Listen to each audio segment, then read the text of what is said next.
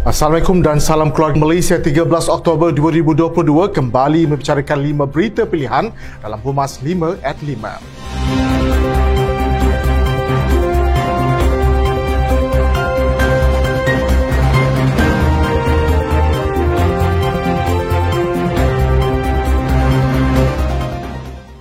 Pengurusi Barisan Nasional Datuk Seri Dr. Ahmad Zaid Hamidi menegaskan bahawa kenyataan beliau dalam Perhimpunan Agung MIC baru-baru ini telah disalah tafsir.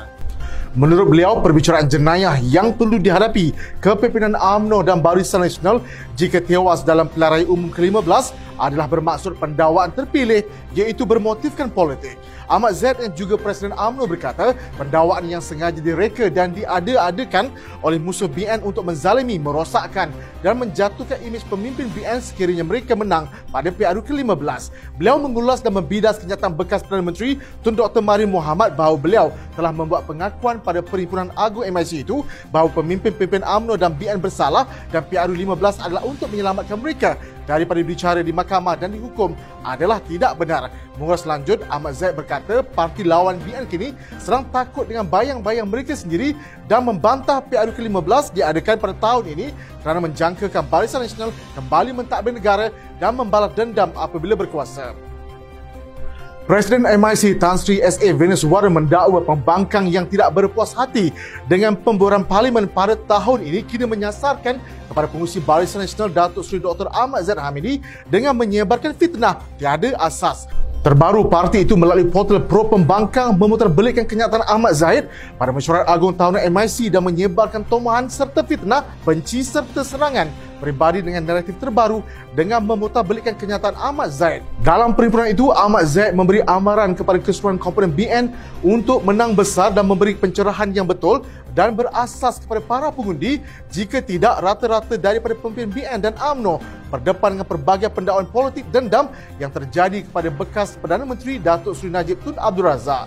Beliau juga menegaskan Presiden UMNO itu tidak menyatakan bahawa PRU ke-15 ini adalah demi untuk membebaskan pemimpin yang pembangkang gelar sebagai kluster mahkamah. Sebaliknya beliau hanya bercakap tentang apa yang terjadi selepas pilihan raya umum ke-15. Tegas Venus Warren, Ahmad Zaid mahu kemenangan dominan bagi memastikan tidak ada pemimpin pembangkang yang sedang berdepan dengan perbicaraan dan terlepas daripada pendakwaan terpilih dan itu yang terjadi selepas pembangkang menjadi kerajaan selepas PRU yang ke-15.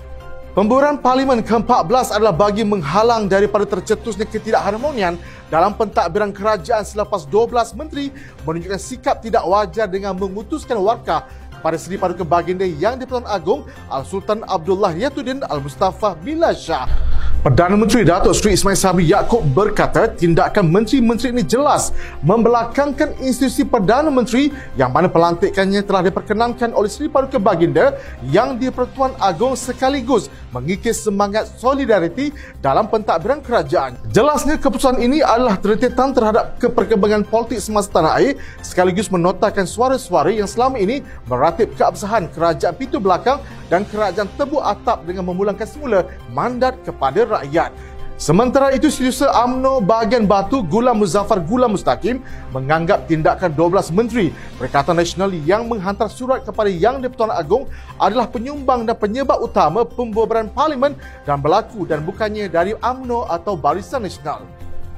Pemuda AMNO bersiap sedia sebagai satu pasukan untuk menghadapi raya umum ke-15 sekaligus menolak sebarang perkara remeh-temeh yang boleh mengganggu gugat pergerakan berkenaan untuk membantu parti. Ketuanya, Datuk Dr. Ashraf Wajid Dusuki berkata fokus utama mereka adalah untuk membantu parti mencapai kemenangan dan akan beri tumpuan ke setiap kawasan parlimen yang diarahkan nanti. Justru setiap jentera yang terlibat harus bersolidariti meletakkan ke tepi isu-isu yang remeh-temeh dalam konteks penerangan PRU ke-15 sebagai sebuah pasukan. Beliau yang juga pengurusi pemuda Barisan Nasional berkata, pergerakan itu tidak pernah mendesak untuk mendapatkan kuasa tertentu, sebaliknya berpegang kepada pendirian mahukan Barisan Nasional menampilkan lebih ramai calon muka baru dan muda bagi meremajikan parti yang melakukan regenerasi dan pembaharuan. Pihak lawan terutamanya Pakatan Harapan mendakwa bahawa bajet 2023 merupakan bajet gula-gula untuk raya umum dan bajet yang tidak memperincikan masalah yang lebih besar yang dihadapi negara iaitu rasuah. Timbalan Menteri Kewangan 1, Datuk Muhammad Syahar Abdullah berkata, bajet 2023 yang dibentangkan pada 7 Oktober lalu ialah bajet pro rakyat dan ianya merupakan satu langkah jangka pendek bagi memastikan rakyat diperkasakan.